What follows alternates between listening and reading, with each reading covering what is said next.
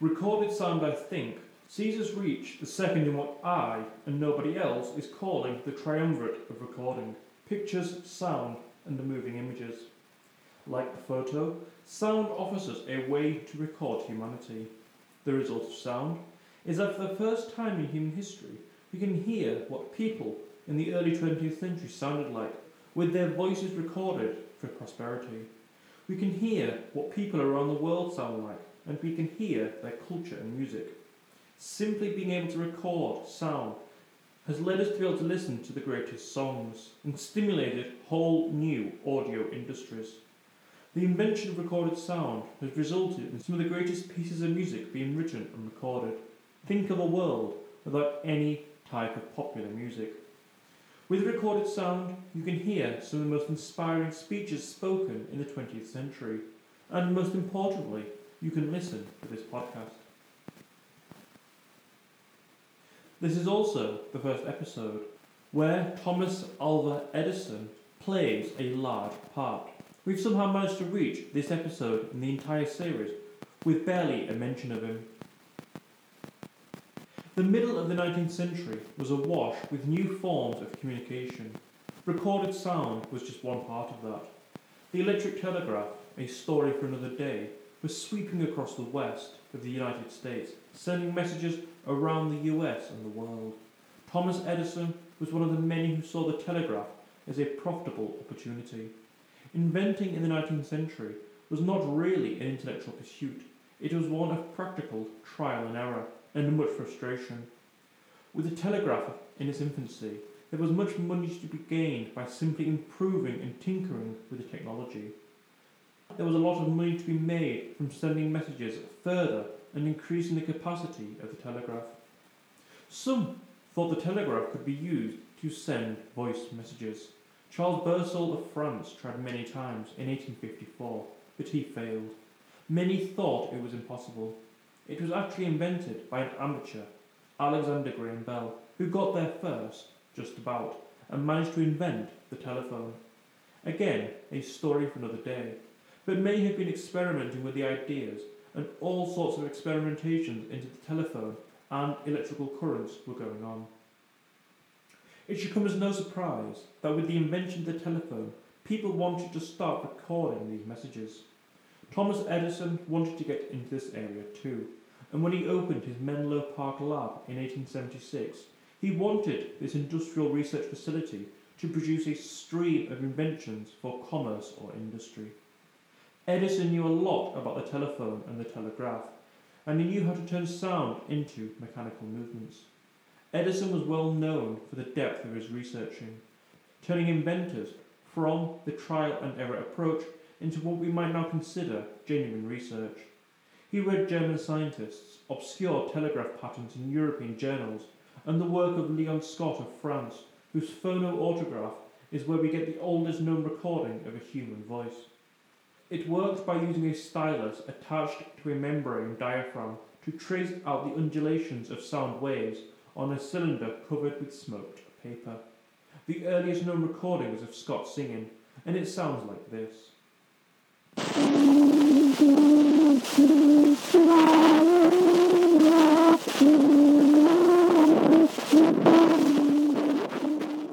It might not be great, but remember it was made in 1860, and there's something pretty incredible about that.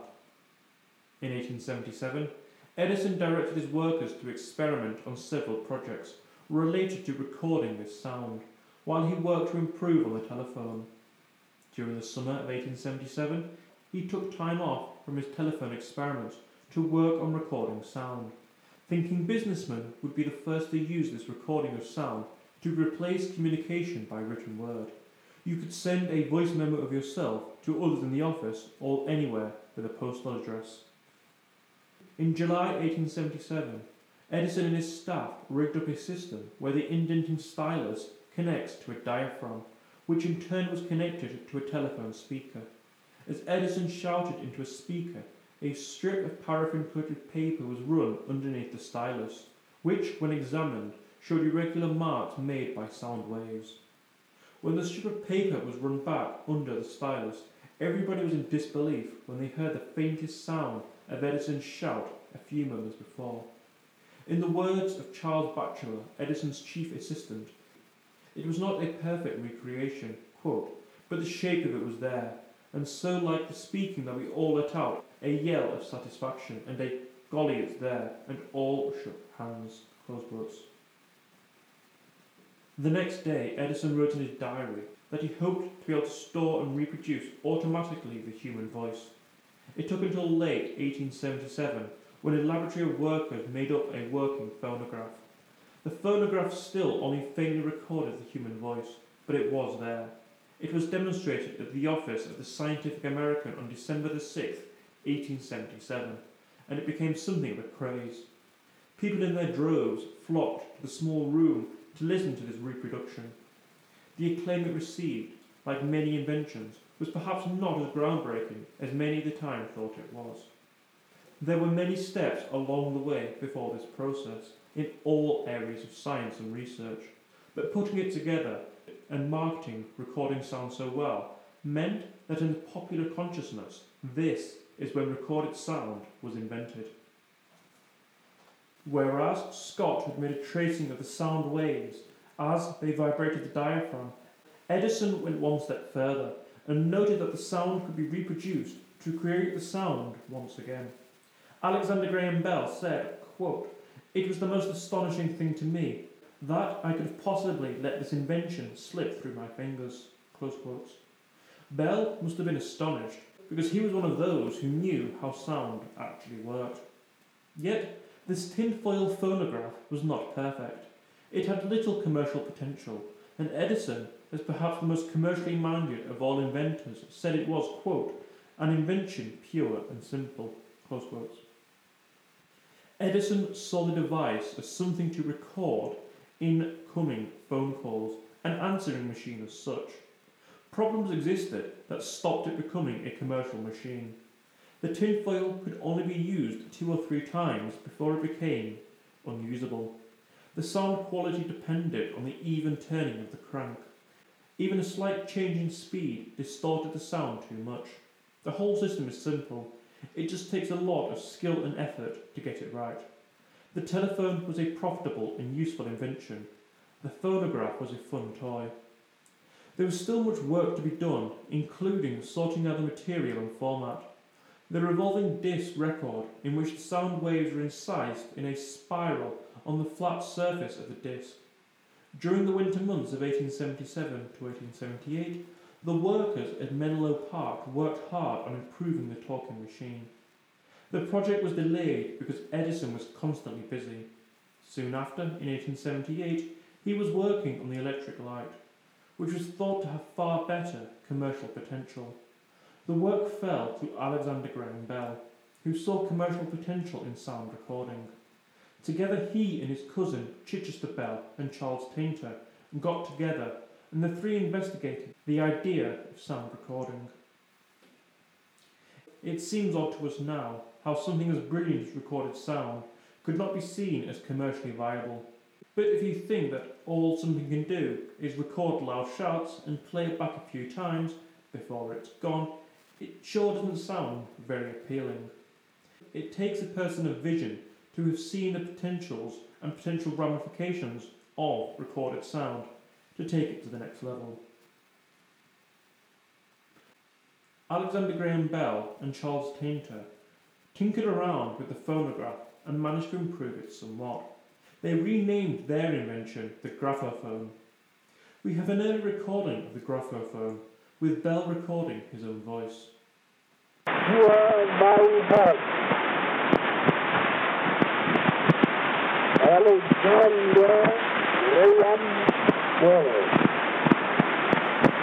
It was a vast improvement on the phonograph and they were able to get a patent for their machine. They proposed a joint venture with Edison to improve the technology, but Edison was not into that, and so vowed to return to the machine that had made him famous. Edison finished off the construction of a large lab in New Jersey, and after it opened, almost instantly showed off an improvement to the phono or the graphophone. This wax cylinder arrangement was powered by an electric motor rather than a hand crank. The recording and reproducing diaphragms were joined together. The operator shouted into a small horn, and the vibrations of the diaphragm moved the start tip of the recording stylus. After it had been made, the stylus could then be moved onto the cylinder, and the user could listen to the recording with an ear tube connected to the device.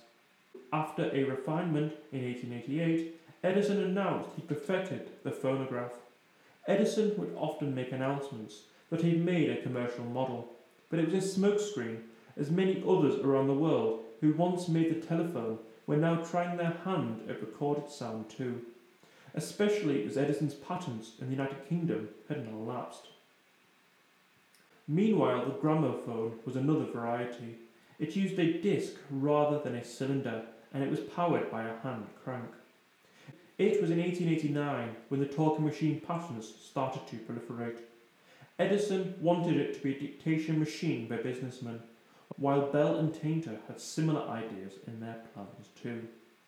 There was a problem with the use of the phonograph. The fragility in the grooves of the metal foil from the process of recording meant that metal strips could be deformed.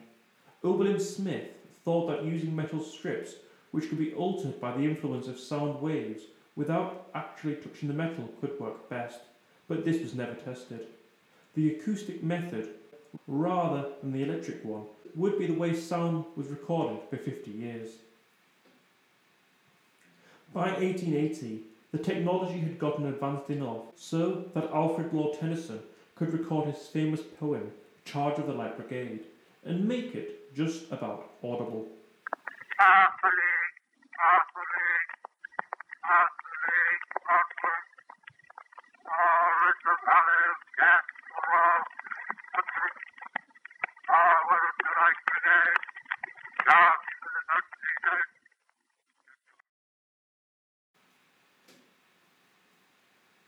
The phonograph was invented to save telephone messages, and it opened up a few commercial uses soon after. A talking machine could be used to replace letters and the cylinders sent through the post.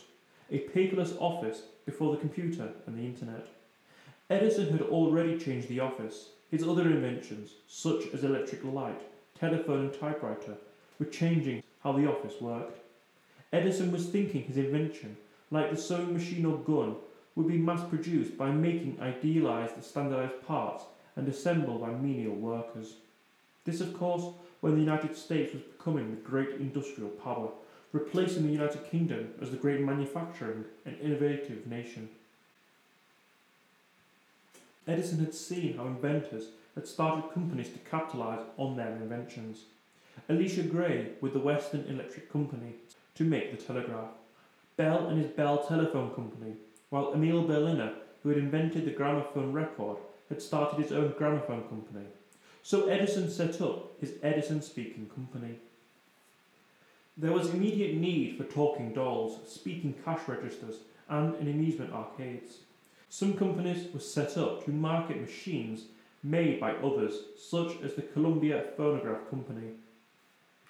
By the 1890s, most cities had a phonograph company. There was a monopolisation in much of the 1880s, with Jesse Lippincott wanting to form a monopoly. He managed to buy out Bell and Tainter and bought the rights to sell Edison's phonograph, and so controlled two of the major forces in the business. But this business was a disaster. The manufacturing encountered many issues, while the sound quality was still an issue for the many typists that had to transcribe them.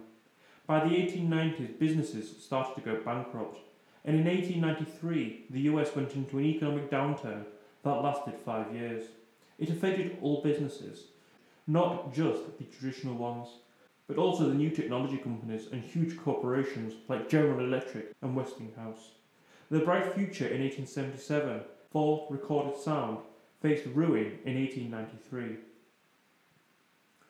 But of course, we know recorded sound survived. The phonograph still had a future, and rather than for business use, the entertainment value of the phonograph was still there to be explored. The evidence for that could be seen in its first demonstration by Edison. Edison had begun to market the travelling phonograph exhibitors, where a phonograph with 50 pre recorded cylinders was able to be listened to by 15 people at a time. The sounds were either vocal, instrumental, or other entertainment. This move to entertainment was highlighted by the coin operated machines for arcades and the like. A nickel in the slot and pick whatever you want to listen to. Even at the height of a depression, people still wanted to be entertained. This entertainment proved popular that it was quickly picked up and spread throughout the United States. The machines were extremely popular and easy money, with the owner only having to take out the money and leave it for the rest of the day. With the success of this model, it was soon realised that people wanted to listen to pre recorded cylinders, and so Edison quite quickly changed his business model to find that the record business could be highly profitable too. There was money in supplying the recorded cylinders. Edison set about working out how to mass produce the cylinders. He conceived of a two stage approach. First, he would make a master copy and produce a negative of the master cylinder by electroplating a layer of metal onto the wax. The negative could then be used to create exact duplicates. The theory was easier than the practicalities. It was not just about making the cylinders, but making them cheap enough so that millions could be made inexpensively. At the same time, Emil Berliner was following Edison's lead and making standardized discs. In 1888, he prophesied the coming of the record business.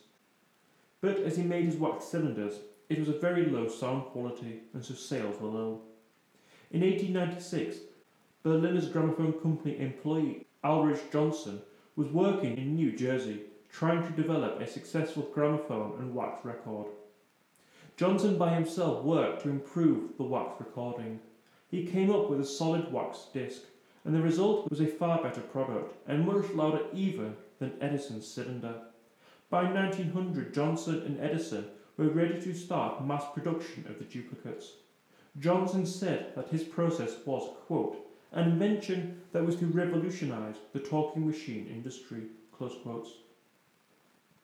The commercial value was instantly seen, with prices going from $2 to 50 cents. The 50 cents records only cost 7 cents to make. The talking machine business was about to take off. The result of this was the big three of the phonograph business Columbia, formerly part of Lippincott's empire, Edison's company, and Victor, formed by Johnson. The three would dominate the business with their patents. Each company had a chain of dealers who would sell the phonographs, and the difference in records meant that it was unlikely you would find more than one company's records in a store. One of the most important parts of choosing which company you wanted to buy the phonograph from was their choice of records on offer. By 1910, the average store needed about 5,000 records to keep competitive. The three all had different marketing techniques. Edison used his own name and so called genius in his advertisements, while the Victor Company used a small dog called Nipper listening to a recording from the horn of a gramophone. Called his master's voice, this image was put all over the world and made Nipper iconic. As in all things, technology moves on, and in 1900 Thomas Lambert of Chicago patented the use of celluloid as recording material. Columbia started to use the material, and because it was patented, it put Edison under pressure. Not only was it more durable, but it also lasted longer. The two minute records Edison used needed to be improved upon, and so in 1908 the four minute cylinder was brought out. The Amberol cylinder had a better sound quality and clarity for the listener. The reproduction, even now, still sounds good.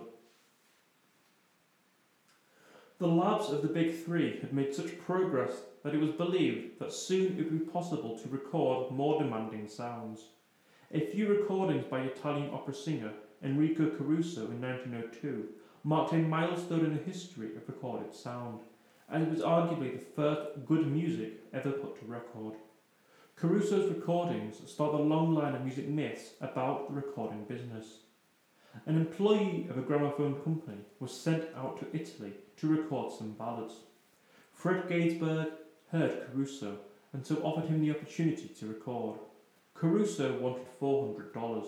The company refused to pay it, but Gaisberg went ahead and paid him anyway. Caruso, with his use of emotion, new for opera singers, and his tenor voice, which sounded better on the still limited recording technology still available, marked a major milestone in the history of the phonograph and music.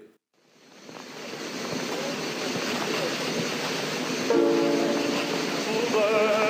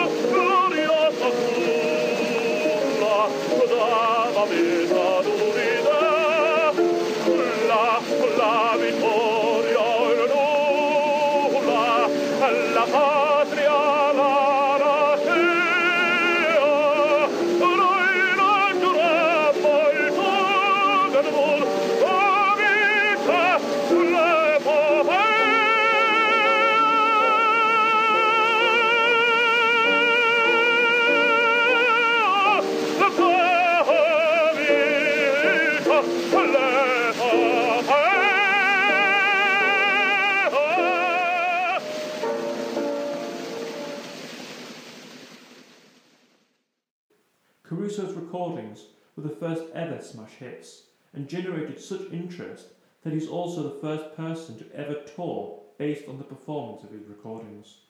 Caruso was the start of pop music. Caruso went on to sell many records and opened the floodgates to people like Nellie Melba, who he met on the episode on the radio. Melba was arguably the biggest music star of her generation and gave the talking machine new respectability.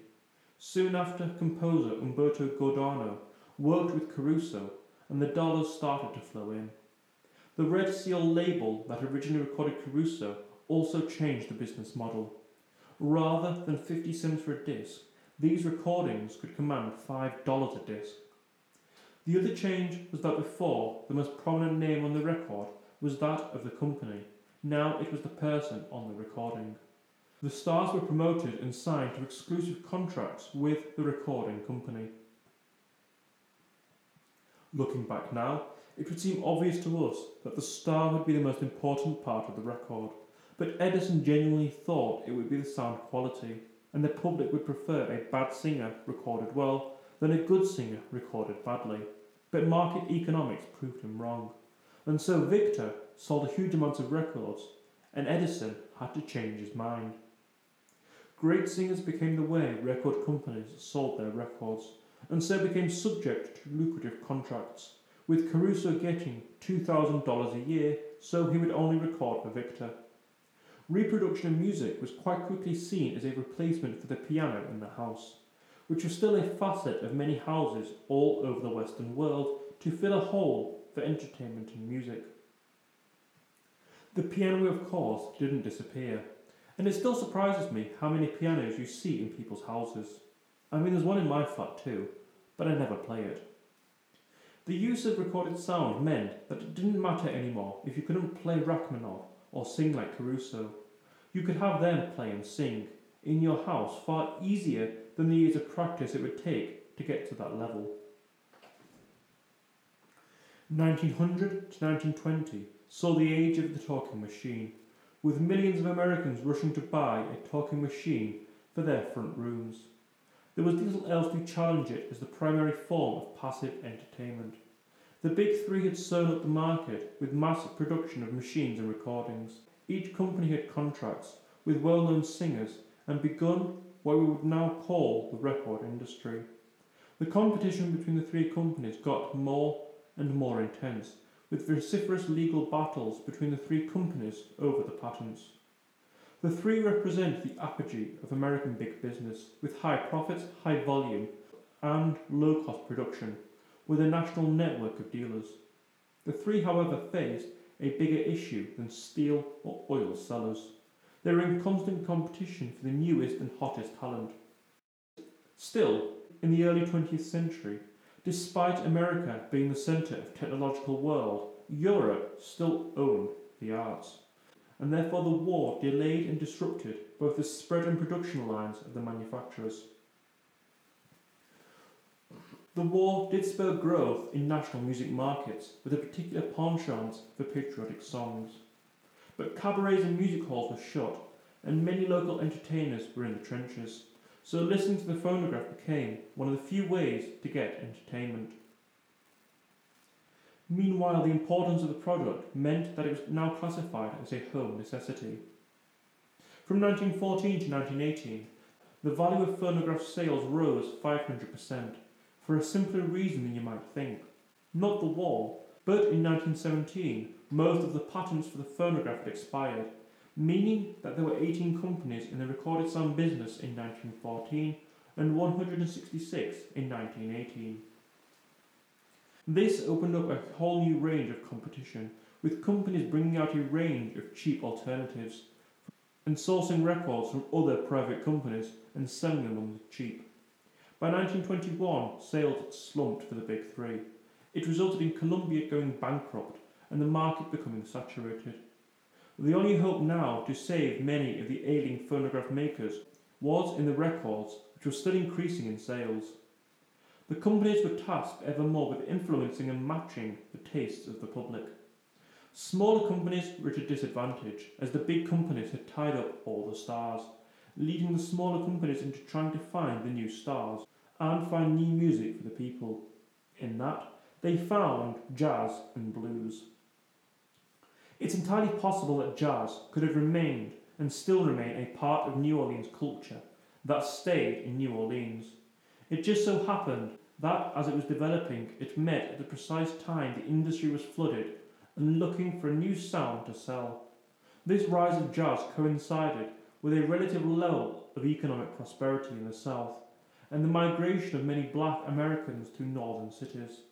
It wasn't long after that long lines outside record stores on Friday payday showed what an important market the American black market had now become. The first blues record was of a young black singer called Mamie Smith, who sold it on the Claire Company in New York and recorded a song called Crazy Blues. It sold 7,500 records a week and reached 70,000 sales overall. The success, even amongst white audiences, pushed for the first black American record label and a scramble for black artists. What this showed was that now it wasn't the phonograph that mattered, but the records available. Crazy Blues sounds something like this.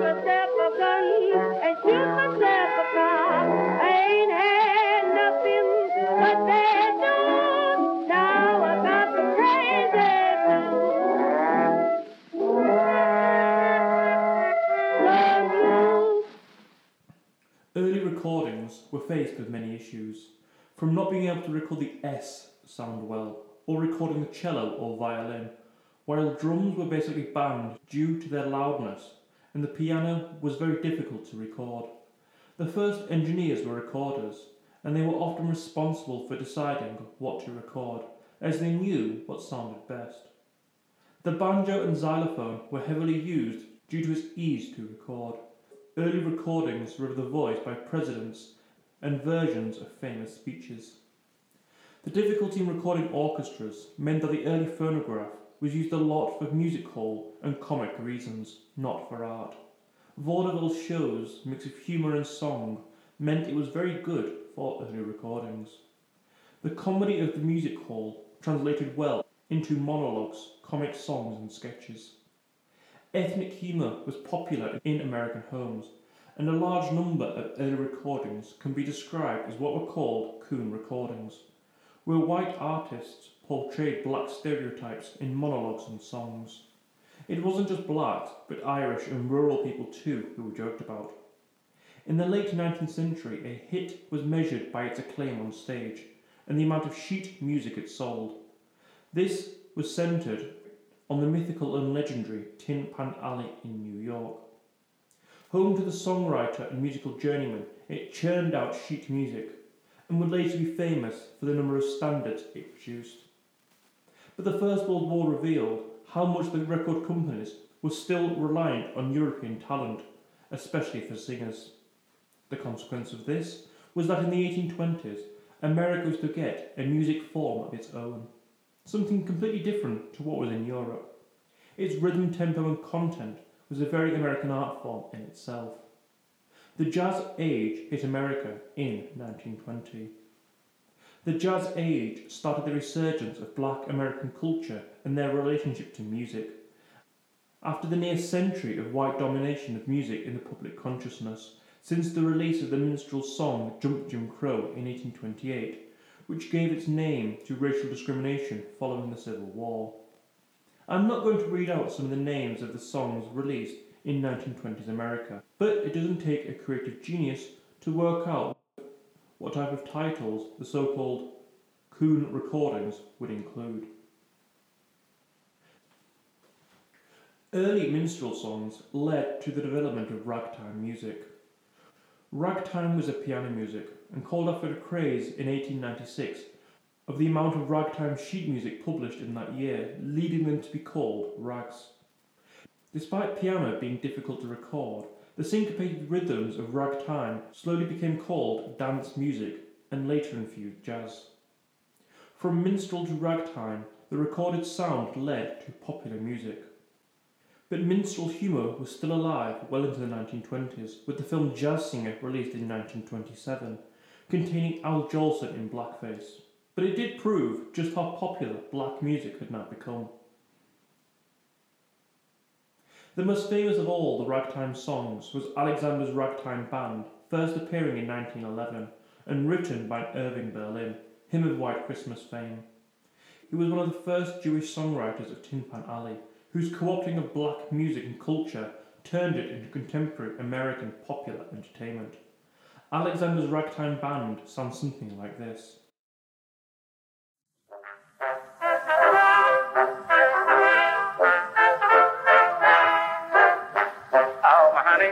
Oh, my honey. yeah. Better hurry and let me and uh, ain't you going? Where are you going? Ain't you going? Where are you going? To Disneyland. Reggae music band? Oh, my honey. What? Oh, my honey. What? Let me take you to Alexander's Grand Stand, Grand Stand. Ain't you coming along? Come on hear. I'd like hear. Come on hear. I'd like hear. Alexander's Ragtime Band. Come on hear. Oh, yes, indeed. Come on hear. Oh, yes, indeed. It's the best band in the land. Tell me pretty people call like I never heard before. Why, it's so natural that you want to go to war. That's just, to stand for them. Honey lamb, come on along. Come on along. Come on along. Let me take you by the hand. Up to the man. Up to the man. Up to the the man. Who's the leader of the band? And I would like to hear the Swanee River playing. Right time. Come on and hear. I'm gonna hear. Come on and hear. I'm gonna hear. Alexander's ragtime band. Come on and hear. I'm gonna hear. Come on and hear. I'd like to hear. Alexander's ragtime band. Come on and hear. Oh, yes, we hear. Come on and hear. Oh, yes, we hear. It's the best band in the land. Tell the crazy people call like I never heard before. Why, it's so natural that you want to go to war.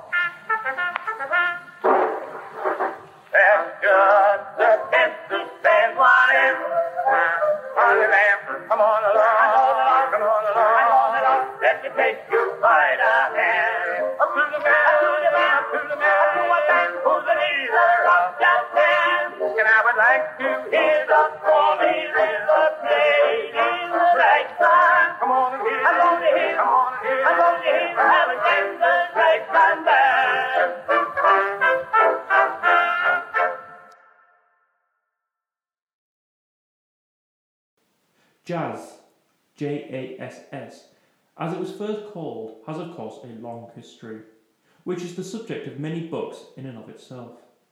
But jazz was primarily focused in New Orleans, but variations could be found throughout the South. Early jazz records were recorded in New York or Chicago, and so are no longer thought of as how it was played in early New Orleans music halls. Livery Stable Blues was the first jazz record commercially released in 1917, but it was diluted and commercialized and intended for white audiences. Furthermore, it was released by the original Dixieland Jazz Band, an all white group, and it sounded something like this.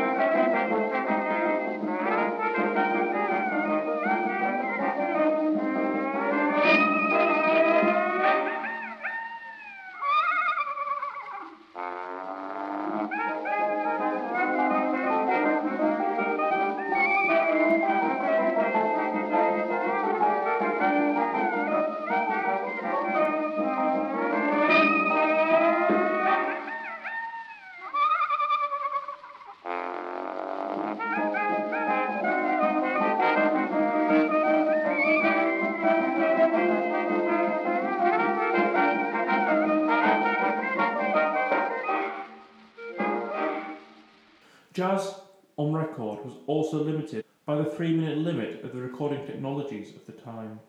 Blues, too, was limited, as it was often improvised, and often went on longer than three minutes. But blues found itself easier to adapt to this three minute limit. In 1925, a trumpeter who had been up and down the United States recorded nearly 60 songs between November 1925 and 1928. This has been called one of the most significant bodies of work in American music. The trumpeter was Louis Armstrong.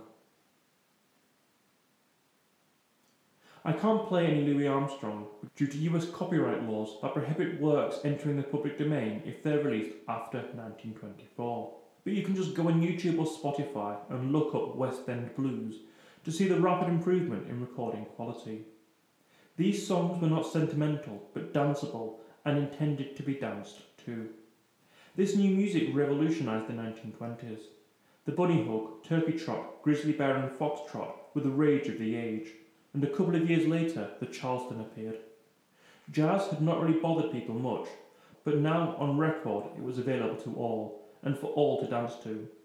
Some called it jungle music, as it was seen as a challenge to the establishment and to good taste. But the fact that this talking machine was now seen as dangerous, exciting, and pushing boundaries gave it the new lease of life it needed not just a part of people's lives, it was now a vital part of culture and lifestyle. Jazz became a symbol of the age, and it was due to recorded sound.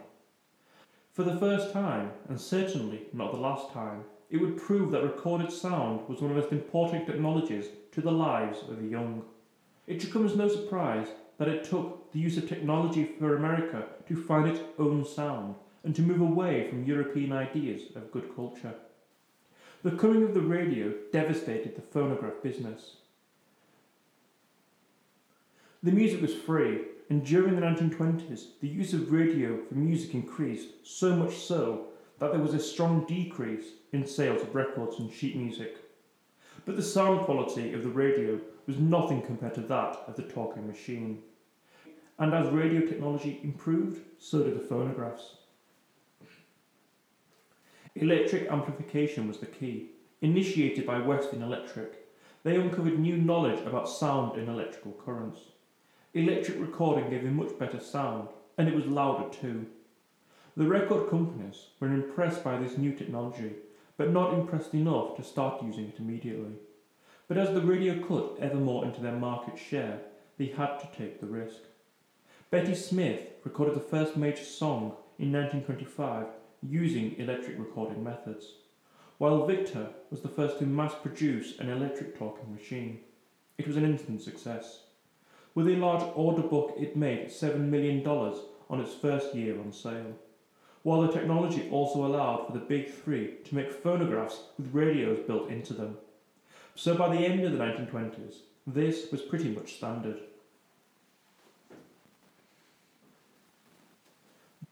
The use of electrical recorded sound also enabled the synthesis of moving pictures and recorded sound. After much development at Western Electric, they were able to sync moving images and recorded sound together. I'm not going to spend too much time in this area, as we'll get into it in more detail on a future episode, but safe to say, despite the words of Harry Warner in 1925, chief executive of Warner Brothers, who said, quote, Who the hell wants to hear actors talk Close quotes. The talking movie was a great success. The first talkie was The Jazz Singer with Al Jolson in blackface. It was an unprecedented success and effectively made all silent films outdated. Fifty years after Edison's invented, recorded sound and moving images were matched up. The Wall Street crash caused a massive decline in the sales of phonograph and records. The hardest hit were the sales of black artists, as the black population was the hardest hit by the Depression. Black music suddenly became underground, and Bessie Smith went from commanding $3,000 to $50 a recording session. The money was now in radio. A cheap radio set provided all the entertainment you needed, and by 1933, 60% of all American homes housed a radio, and they listened to it five hours a day on average. The growth of radio meant a consolidation of media properties, with media companies wanting to own radio stations and phonograph and record companies. The 1930s started the interconnecting of mediums. Songs needed a lot of promotion, and this was done by promoting it on radio and in movies. The development in technology meant there was a change in the voice needed for broadcasting. You didn't need to belt down the diaphragm anymore. Electrical amplification meant that softer, mellow voices could be broadcastable now. Bing Crosby could now croon down a microphone, showing the development of recording technology. Crosby also showed the new mode of being a multi-medium star. He was on movies, on stage, and in the recording studio. Far from being enemies to each other, the huge media conglomerations had become allies. RKO Radio was part of the RCA music empire, which included the NBC radio network and Paramount Film Studio. It was during the Depression where record companies realised that the young were the most important market for their records. Despite taking several hours of work to buy even one disc, they still bought music. And by the late 1930s and early 1940s, it was swing music they were buying. The new customers for this music were called Bobby Soxers. In 1940, Billboard began its best selling retail records, which counted the sales of recordings. The advent of this showed that the industry had recovered from the Depression and records, particularly swing, were now selling by the millions. Despite the Second World War and the US government using many of the recording industry's factories, the record companies still pumped out patriotic songs, and it provided a great stimulus for the industry. It also resulted in a court case, as the amount of men sent off to war meant they couldn't perform live in radio studios for broadcast, so radios wanted to instead play records. And after a series of court cases, it was ruled that property rights to recorded music ended when the record was sold. This opened up an entirely new job the disc jockey. During the 1940s, 75% of, all American programs on American stations were from records. Over the next few decades, it was in the movie business where most of the next great developments were made. From the building of loudspeakers to fill the huge movie theatres to the small and gradual improvements in recording techniques. It was in the movie business where the first three way speakers with a high, middle, and low frequency system was divided. It only became standard practice in the music business in the 1960s. One important development, especially in music, but that the general public had during the 1930s no real use for, was a long player record disc. This was especially vital for the movie business, as it was vital a film was more than three or four minutes long. Over the start of the 20th century, labs started to increase the length of time on a record from 7 minutes in the 1920s to 10 minutes to match the duration of film by the late 1920s. Edison announced a 40 long minute record in 1926. The 12 inch disc was not much use though, as it was quiet and couldn't reproduce higher frequencies. Without a long playing record, record companies began to pack several 10 inch and 12 inch records together, and they called it an album. Hence, why, when a long player record disc was developed, collections were still called albums. They hoped that classical music fans wouldn't mind this, as they could change the disc over to listen to a different symphony. The Second World War brought about much new technology, a lot of which was subsequently commercialised.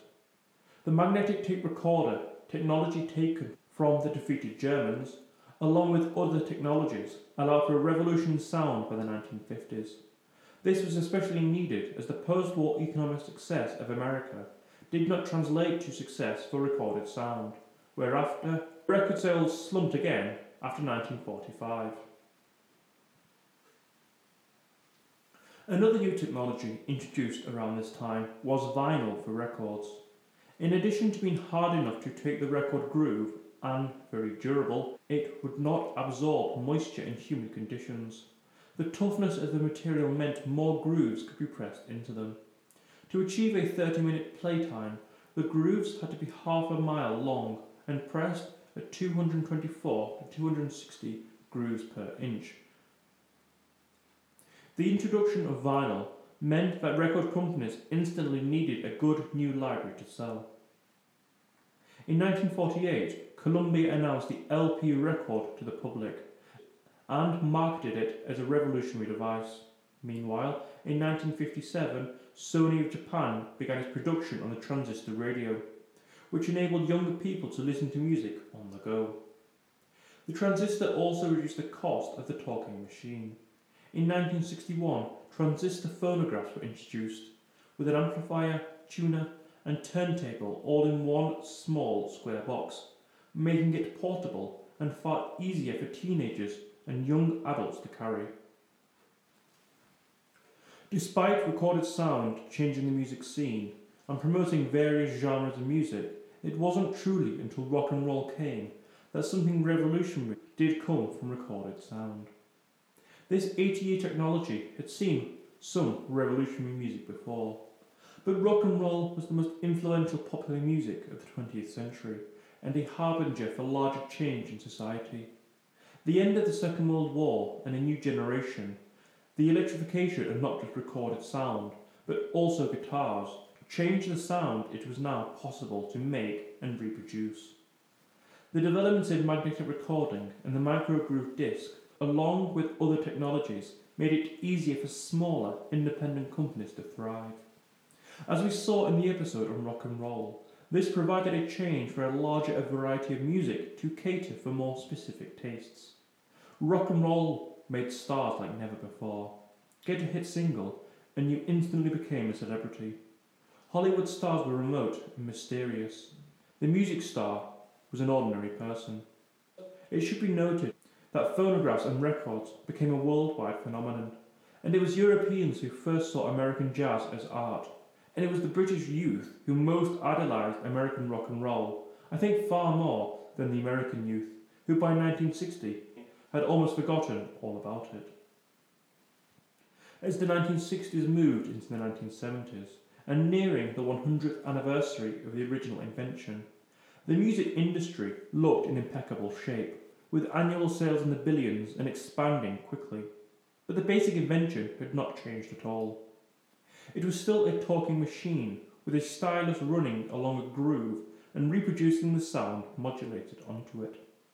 Despite small changes and incremental improvements such as the LP and stereo recording techniques, lots hadn't moved on.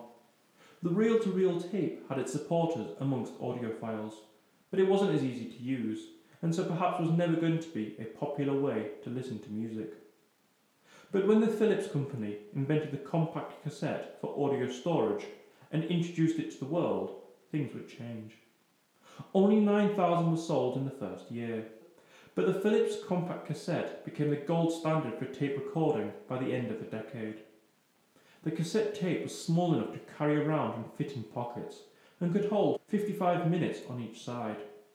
The quality initially was poor, meaning it was mostly used for home recording, but eventually, like the revolving disc, the technology improved.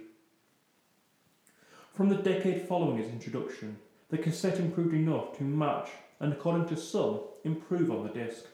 It allowed for portable stereo players and the boombox, which could blast out sounds at 120 decibels, the same as a jet engine.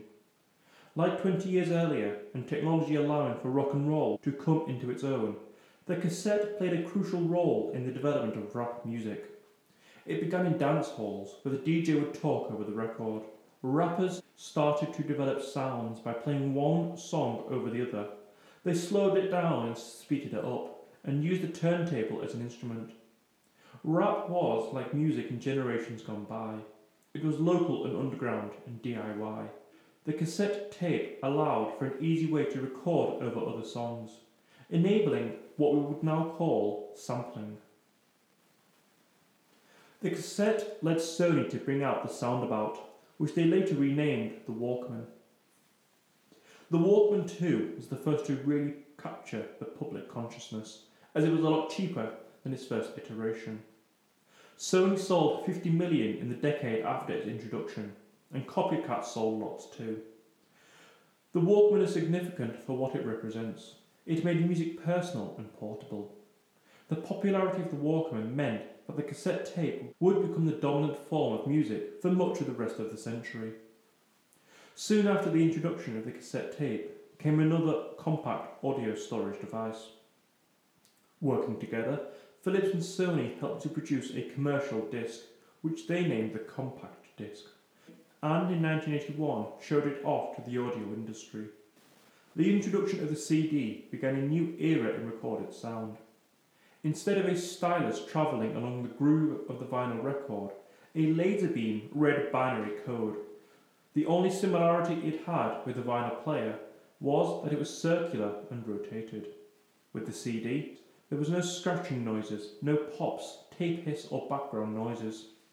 The sound quality was revolutionary. The CD had 75 minutes of sound that could be stored, and it was easy to skip over songs or play them at random, especially with the use of a remote control. The other benefit was that it played without deterioration. Unlike tape or vinyl, there was no degradation.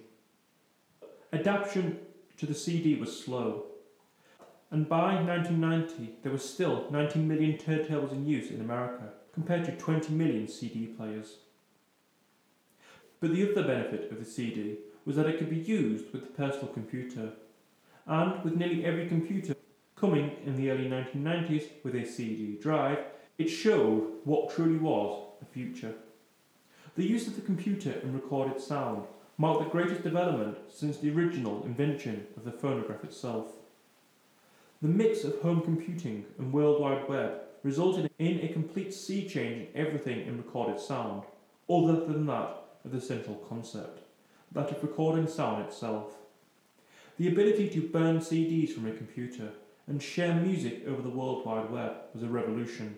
Apple told people to rip, mix, burn, and if record companies thought this was the worst thing possible, they had no idea what was to come. Not only with the World Wide Web could you share recorded sound, you could download songs without paying for them. Napster was the first, one of the biggest revolutions in web history. Instant access to free music was the type of thing consumers would love.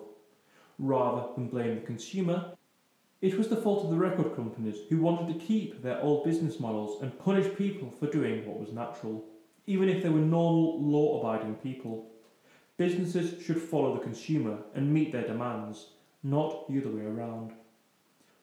Computing enabled ordinary people to do much more with sound.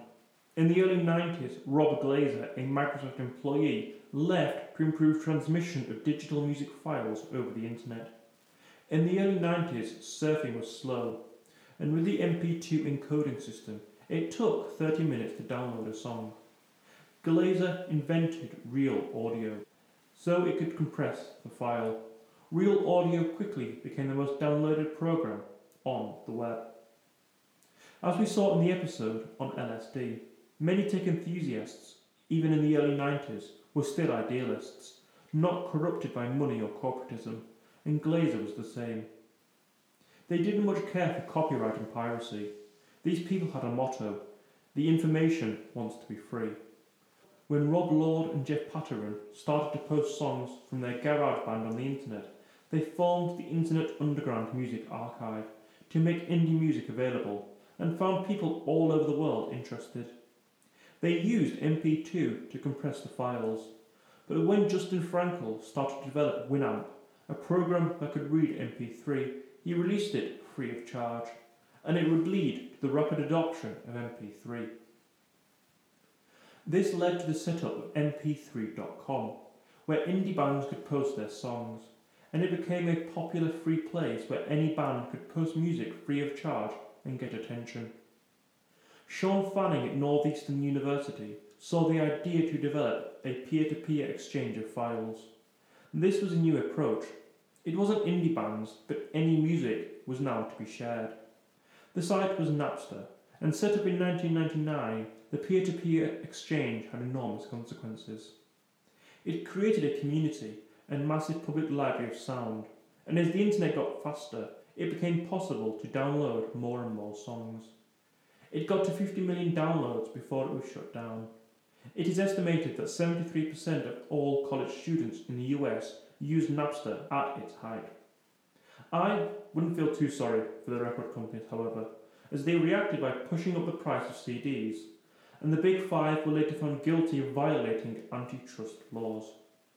The record industry claimed Napster was taking money away from artists, but artists had been claiming for decades that record companies didn't even pay them what they were owed.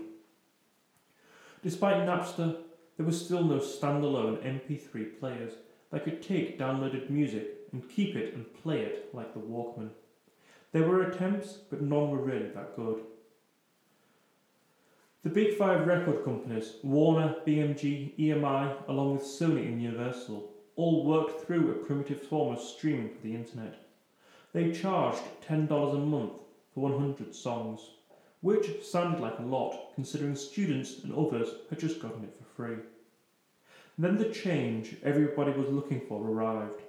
In 2001, a revolutionary product arrived on the market. Let's hear it from the man himself.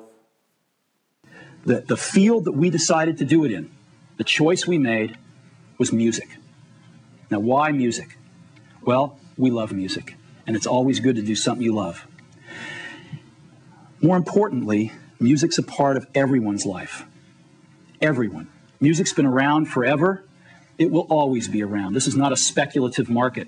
And because it's a part of everyone's life, it's a very large target market all around the world. It knows no boundaries. But interestingly enough, in this whole new digital music revolution, there is no market leader. There are small companies like Creative and Sonic Blue, and then there's some large companies like Sony that haven't had a hit yet. They haven't found the recipe. No one has really found the recipe yet for digital music. And we think not only can we find the recipe, but we think the Apple brand is going to be fantastic because people trust the Apple brand to get their great digital electronics from. So let's look at portable music. Let's look at the landscape. The first thing, if you want to listen to music portably, you can go out and buy a CD, uh, CD player, right? That's one way to go. About 15, 10 to 15 songs. Or you can buy a flash player.